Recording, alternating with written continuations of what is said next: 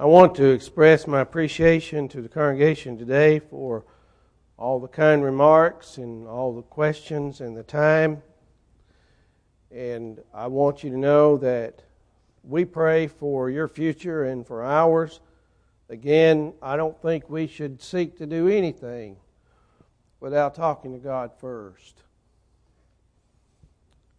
Tonight, I want to think about something that probably is very challenging to all of us.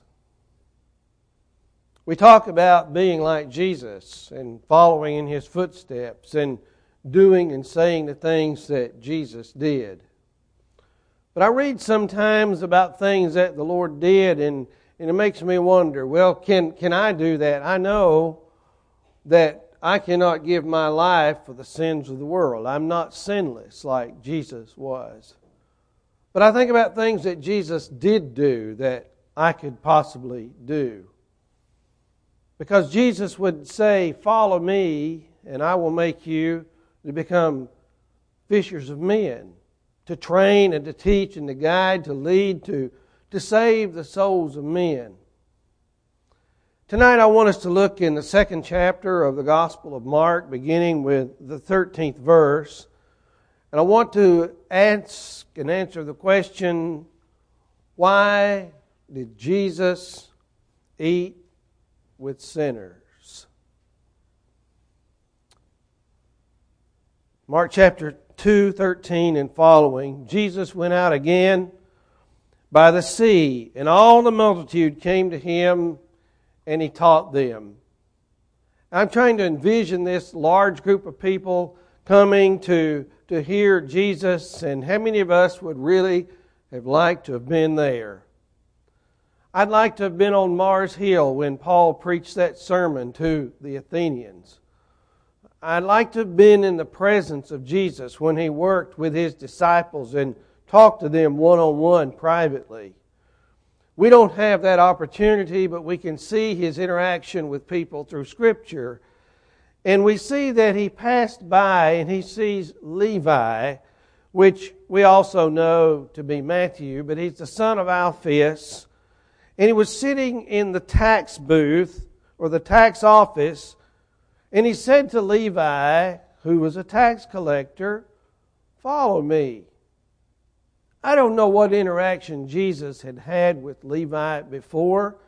I don't know how much Levi knew about Jesus. Be that as it may, the scripture says, So he arose and followed him. Now, it happened as he was dining in Levi's house that many tax collectors and sinners also sat together with Jesus and his disciples, for there were many and they followed him. When the scribes and the Pharisees saw him eating with the tax collectors and sinners, they said to his disciples, How is it that he eats and drinks with tax collectors and sinners? And I just wonder if they didn't say that in kind of a surly way because you know the attitude that the Pharisees had toward Jesus. They just couldn't understand him eating with sinful people, associating with sinful people because they wouldn't. They would not associate with people that they considered to be sinful people. Well, Jesus heard what they said. He said to them, Those who are well have no need of a physician, but those who are sick. I did not come to call the righteous, but sinners to repentance. I want us to look at the setting here and see how this plays out because I learn a lot. If I want to learn to be like Jesus, I watch the things that he did and how he interacted with people. And I read about a, a, a health club, and you know, health clubs have different programs for the way they help people to either lose weight or put on muscle or a combination of those things or to build up their heart strength and exercise. And some there was one there's one club that caters only to people who want to lose 50 pounds or more and uh, there was a member who became a member of this club because she was going to another club and and you know, she felt like the slim people were looking down on her because, in her estimation, she was out of shape and overweight. So she went to this club where they had some real goals in it. And, and I would use that illustration to think that everybody is who they are, where they are, and yet people have goals that they want to improve. There are people in this world who don't like being overweight with sin. They don't like what life has done to them. The unfortunate part of that, however, is a lot of people, they don't know what to do about it. They just say, well, that's just the way it is, and I just have to live with it, and, and, and life's just tough, and that's just the way it is. And I look at this situation, here is, here is Levi. Now, the tax collectors were not the most popular people among the Jews the Jews despised tax collectors. One of the reasons they did is because, if, especially if they were Jewish tax collectors, which Levi was, they worked for a government that they didn't like being subject to. The Jews did not like being subjected to the Roman government, but they had to be. They had no choice. You know, they didn't even have the right to put someone to death under the law of Moses the Romans had the right to that, the Jews did not, and that's why Jesus had to be put to death by Romans. So they didn't like being governed by Rome, they didn't like paying all these taxes, and so some of their fellow Jews were tax collectors, and they just didn't have a high estimation of them, so they would lump them in with sinners. Of course, tax collectors sometimes would collect money that was not the government's money. And the government was good with that. The Roman government was good with that. As long as they got their cut, they didn't care if the tax collector pocketed a little extra, as long as they got what they were supposed to get. So we're looking at this kind of man that was despised and probably cheated people out of money, but because he worked for the Roman government, he had the power to do that. But Jesus looks at this man and he says, Follow me. Obviously, Jesus saw something in Levi that other people might not have seen. And the interesting thing about it is when Jesus saw him and he says, Follow me, the text says he arose and he followed him. He left his job as a tax collector and he followed the Lord. Now, what kind of man is this? Well, uh, he's kind of like Zacchaeus. You know, Zacchaeus was a tax collector, and he took advantage of people, and uh, we would call him a cheat. Legal cheat, but he was a cheat. And an underhanded fellow, and somebody that you probably felt like maybe you couldn't trust because if he would do that, he would probably do other things. And so, to, to look at the situation, we see that Matthew leaves his, his probably very lucrative career to follow a poor man with a message of hope. Obviously, Matthew had heard something that enticed his heart and his mind to, to follow Jesus. And let me tell you, if a person leaves their job to follow the Lord, they see something in Jesus that the average person doesn't see. They're willing to give up this money. You know, one of the biggest problems with a lot of people converting to Christianity, true Christianity, is money and position and power and what they're going to get out of this life now, and they don't think about the eternal aspects. Well, obviously, Matthew looked beyond what was in his pocket and looked to what Jesus could offer him to help him in his life.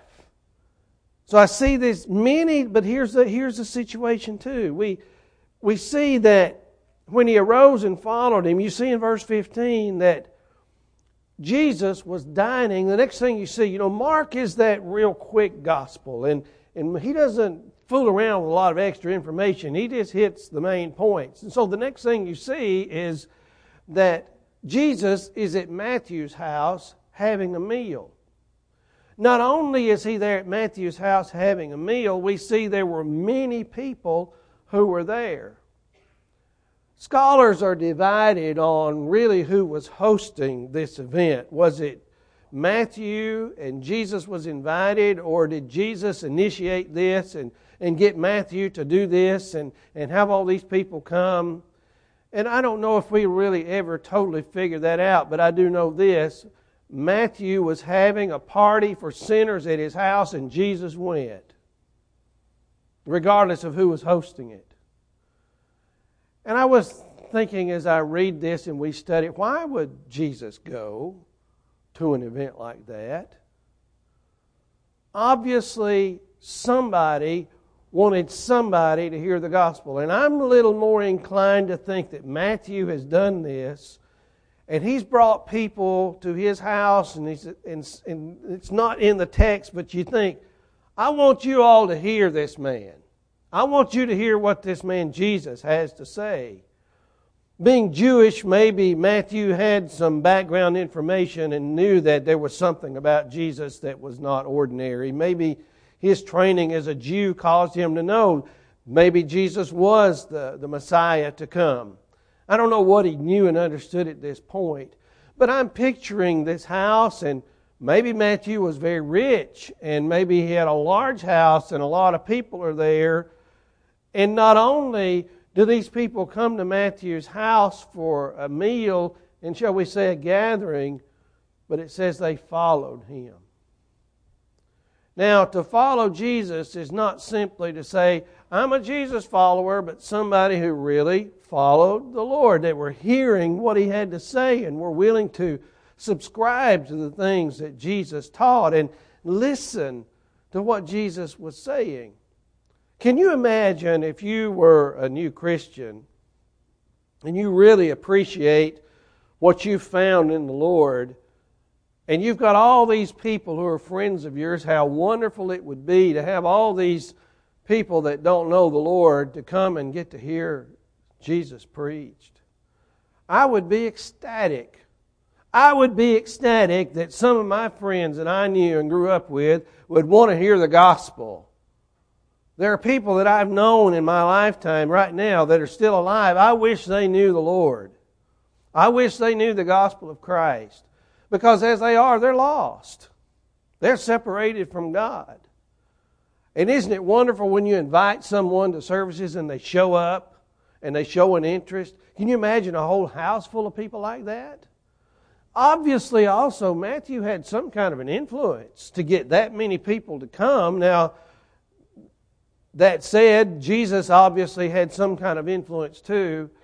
But what's interesting about it, they didn't just come. Again, we note they followed him. And we see the reaction of the scribes and the Pharisees, and obviously, as we know from Scripture, they didn't feel like they had any sin, and Jesus even hints at their disposition toward that. He said, I didn't call, come to call the righteous, but sinners to repentance. And they'd had to make a decision which camp they fell into. Obviously, many of the scribes and Pharisees didn't feel like they fell into the camp of sinners since they accused other people of being tax collectors and sinners. But then we ask the question for the next few minutes why did Jesus eat with sinners? Several years ago, um, after I had been restored to the Lord, I listened to everything that anybody had to say that sounded good. And uh, this was in Chattanooga. And there was a man on the radio. He was not a member of the church. And I knew the difference. But this man had, in his understanding, given his life to the Lord. We know what a person has to do to become a Christian, but his understanding. But he was going to downtown Chattanooga talking to prostitutes about Jesus. And I, I, know he was not sharing what we understand to be the truth on salvation, but I do appreciate the fact that he would go and talk to prostitutes. Because Jesus would. Jesus would eat with sinners, he would reach out to those. And why would Jesus do what he did? Number one, because he had something that they did not have. The Bible says in John's Gospel, in the beginning was the Word, and the Word was with God. That first chapter. All things were made through Him, and without Him nothing was made that has been made. Watch this in verse 4 In Him was life, and the life was the light of men. Jesus had something that these sinners didn't have. He had life to offer them. We know it's eternal life. What does John chapter 10, verse 10 say? Said, The thief does not come except to kill and to steal and to destroy. I have come that they may have life and they, they may have it more abundantly. Jesus came to give spiritual life to the world because he had it. What does he say in John 14, 6? We know it. I am the way, the truth, and the life. No one comes to the Father except by me. Jesus had something that they didn't have. These people were spiritually dead. They were indeed sinners. Regardless of what the Pharisees thought about themselves, they were too, but these people, you know who you can reach with the gospel easier than anybody else? Somebody who knows they have no hope and they're looking for it. Somebody who knows they have no hope and they're looking for some hope. Sometimes you have to prod that idea, though, don't you? Prompt it. You know somebody who's struggling a little bit with the hope of life? Say, you know, I know somebody who can give you hope. Don't start talking to people about baptism till you start talking to them about the life Jesus offers. Talk to them about the life that He had something that they didn't have. John chapter 10, verses 24 and following, we have, I, I love the Gospel of John and some of the things Jesus said. You see a lot of interaction between Jesus and the Jews. But in John chapter 10, beginning with verse 24, we, we find Jesus discussing things with the Pharisees. And we see, let's back up to verse 22, it was the feast of dedication, and it was in Jerusalem, and it was winter, and Jesus walked in the temple in Solomon's porch. Now, that's where the Jews gathered. They'd come in there and read the law, and they discuss spiritual matters, and Jesus comes in there. Well, Jesus walks into the temple uh, and in his own Solomon's porch, and all these people surround him, and and they say, "How long will you keep us in doubt?" They're wanting Jesus to come straight out and tell them who he is. You know how Jesus told people who he was? By what he did. You remember what Jesus said to Peter when he's asking in John chapter 16, Who do men say that I, the Son of Man, am? And finally, Peter says, Well, you're the Christ, the Son of the living God. And, and, and Jesus says to him, Blessed are you, Simon Bar Jonah, for flesh and blood has not revealed this to you. You serious Bible students know how Peter figured this out. But my Father who is in heaven. Is God just yelling down from heaven and telling that to Peter? Or is he revealing who Jesus is through the things Jesus did and he said? There are people then who should know. Well, the Pharisees, they said, they just wanted him to admit it. One of the reasons they wanted him to admit it, so because if he admitted it, they knew they could try to get this murder underway for blasphemy. Jesus wanted them to see who he was by being who he was. And he answers them in verse 25 of John 10 I told you, and you do not believe. The works that I do in my Father's name, they bear witness of me. Can't you figure this out by seeing what I'm doing and all the things that I'm saying? But you do not believe because you are not of my sheep. As I said to you, my sheep hear my voice, and I know them, and they follow me.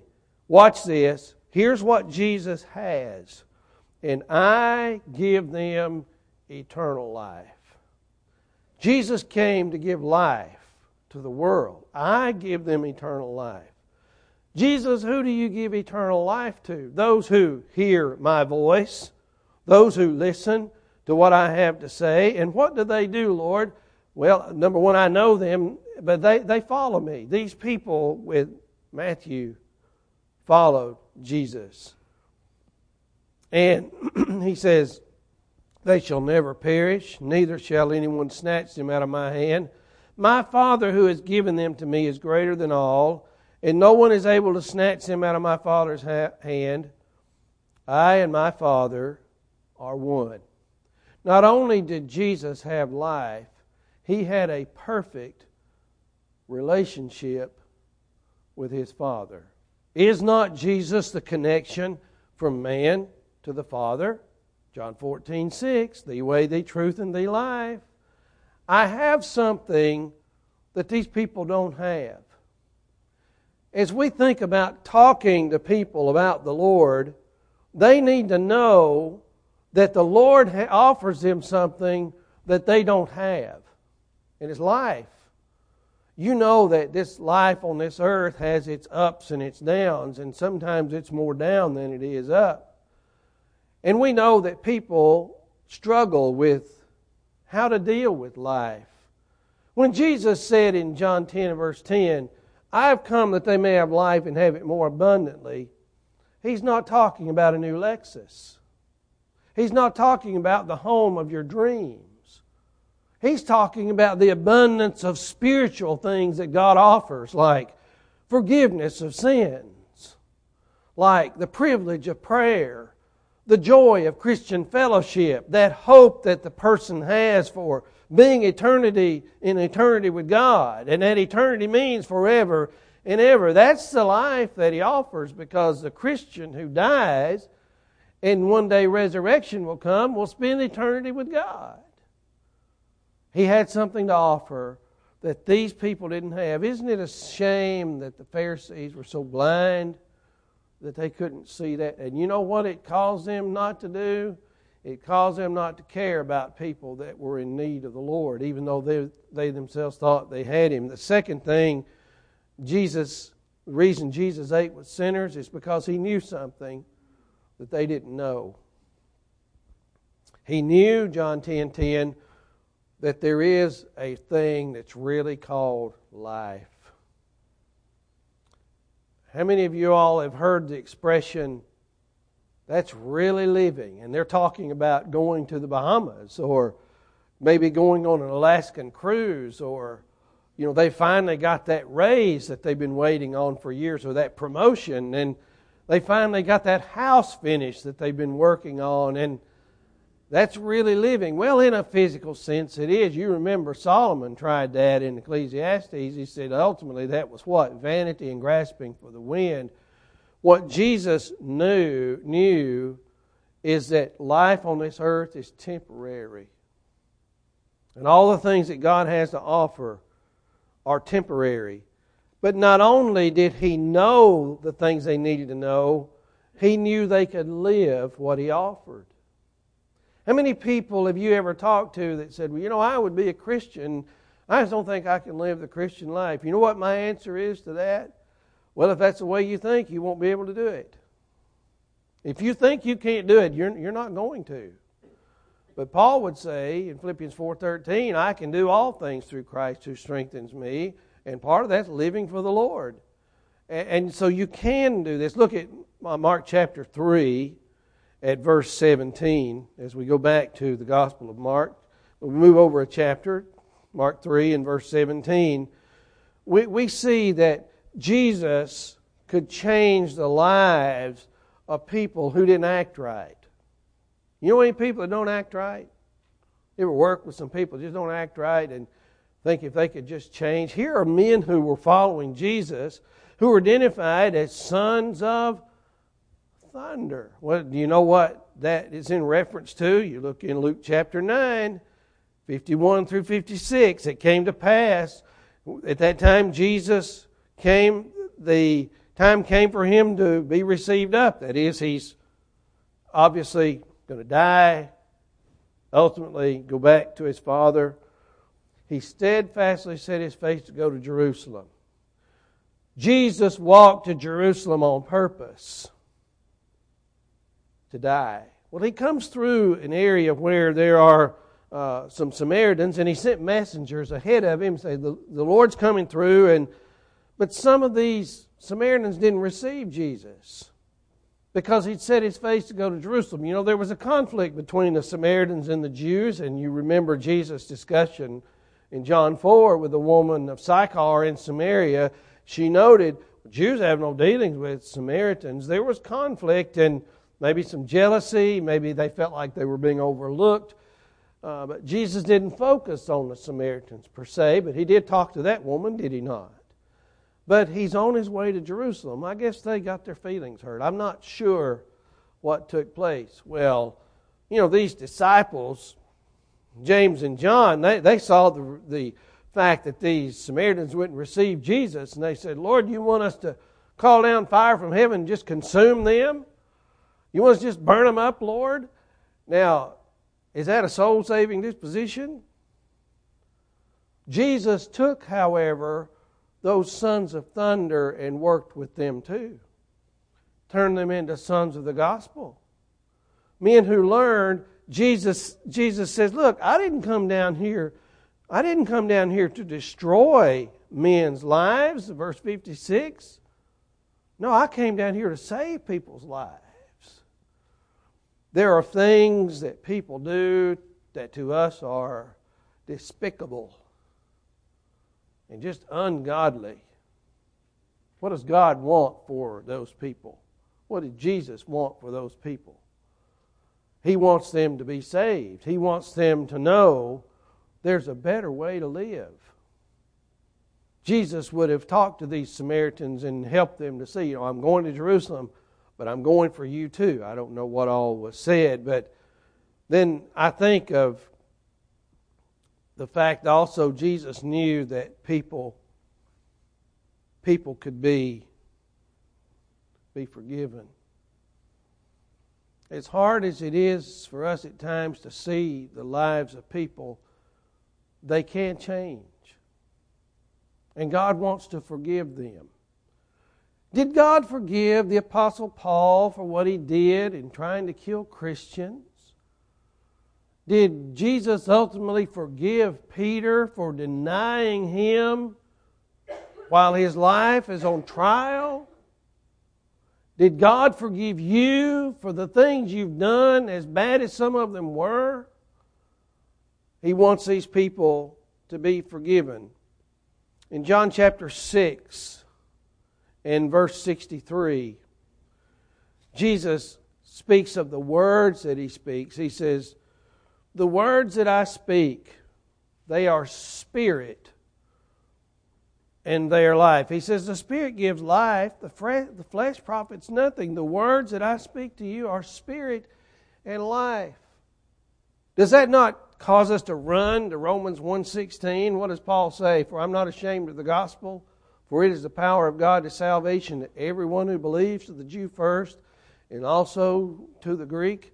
The words Jesus spoke were spirit and life. And Peter would ask the question down there in verse 68 in John 6 after Jesus asked it, Do you also want to go away? You know, he had 5,000 and he's down to 12.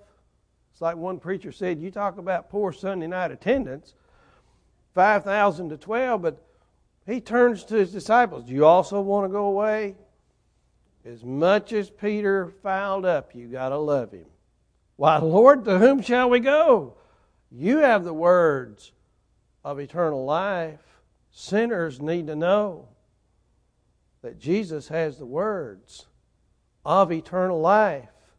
That's why Jesus would go to a party of sinners with Levi and some of his companions because he had the words. He had he knew something they didn't know. He had something they didn't have. He had life. He knew something they didn't know. He knew the truth that would set men free. But thirdly, I want well, I want to stay on that point for a moment. Sometimes we have this tendency, Brother JC, to quote Scripture and not put it in its context when I was learning to preach, know this verse, know this verse, know this verse. Later, I started listening to good preachers. Know this verse, put it in its context. Know this verse, put it in its context. Go look at Luke chapter 19 and see verse 10 and see what Jesus said. And now let's put it in its context. For the Son of Man has come to seek and to save that which was lost. But put it in its context. You go back up to verse 1.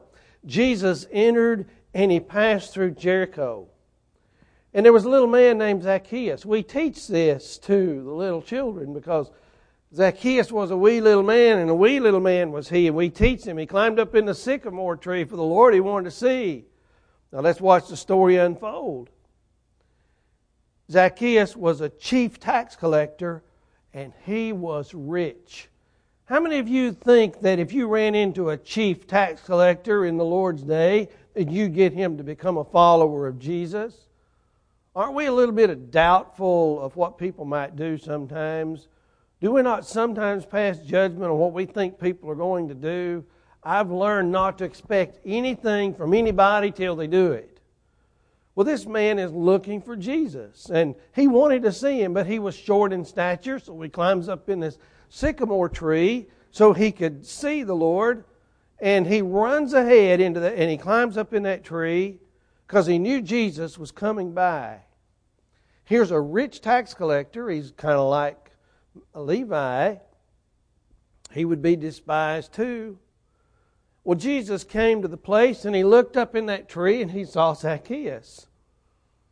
He knew Zacchaeus was looking for him. And Zacchaeus, I want you to make haste. Hurry up, boy. Come down here. I'm going home with you today. I think about this and I think about the context and so he makes haste and he, he runs and he receives him joyfully. And when they all saw it, everybody just the Pharisees, you know, he, well, he's gone home with another one of those sinners. We've got to decide something, brethren. What we think about the lost state of sinful people, how we're going to react to them. I don't care what they do. Jesus wants to go home with them if they'll let him. And so Zacchaeus stood and he said, Lord, look, I, give, I give, I give half my goods to the poor. And if I watch this, and if I've taken anything from anyone by false accusation, I restore fourfold. He knew he cheated people. And he was willing to make restitution, to do whatever was right to make things right. Here's your context. Today, salvation has come to this house because he also is a son of Abraham. It's a man of faith. For the Son of Man has come to seek and to save that which was lost. So you put that in its context. Jesus would go home with a man like Zacchaeus and enjoy, enjoy conversation. Do you think that impacted Zacchaeus' life? Do you think that he had Zacchaeus' ear? Oh, yeah. Because the, the average Jew, Jesus was a Jew, you know. What did, how did the average Jew look at Zacchaeus? A sinner. We're not going home with him. We don't want anything to do with him. We're too good to spend time with him.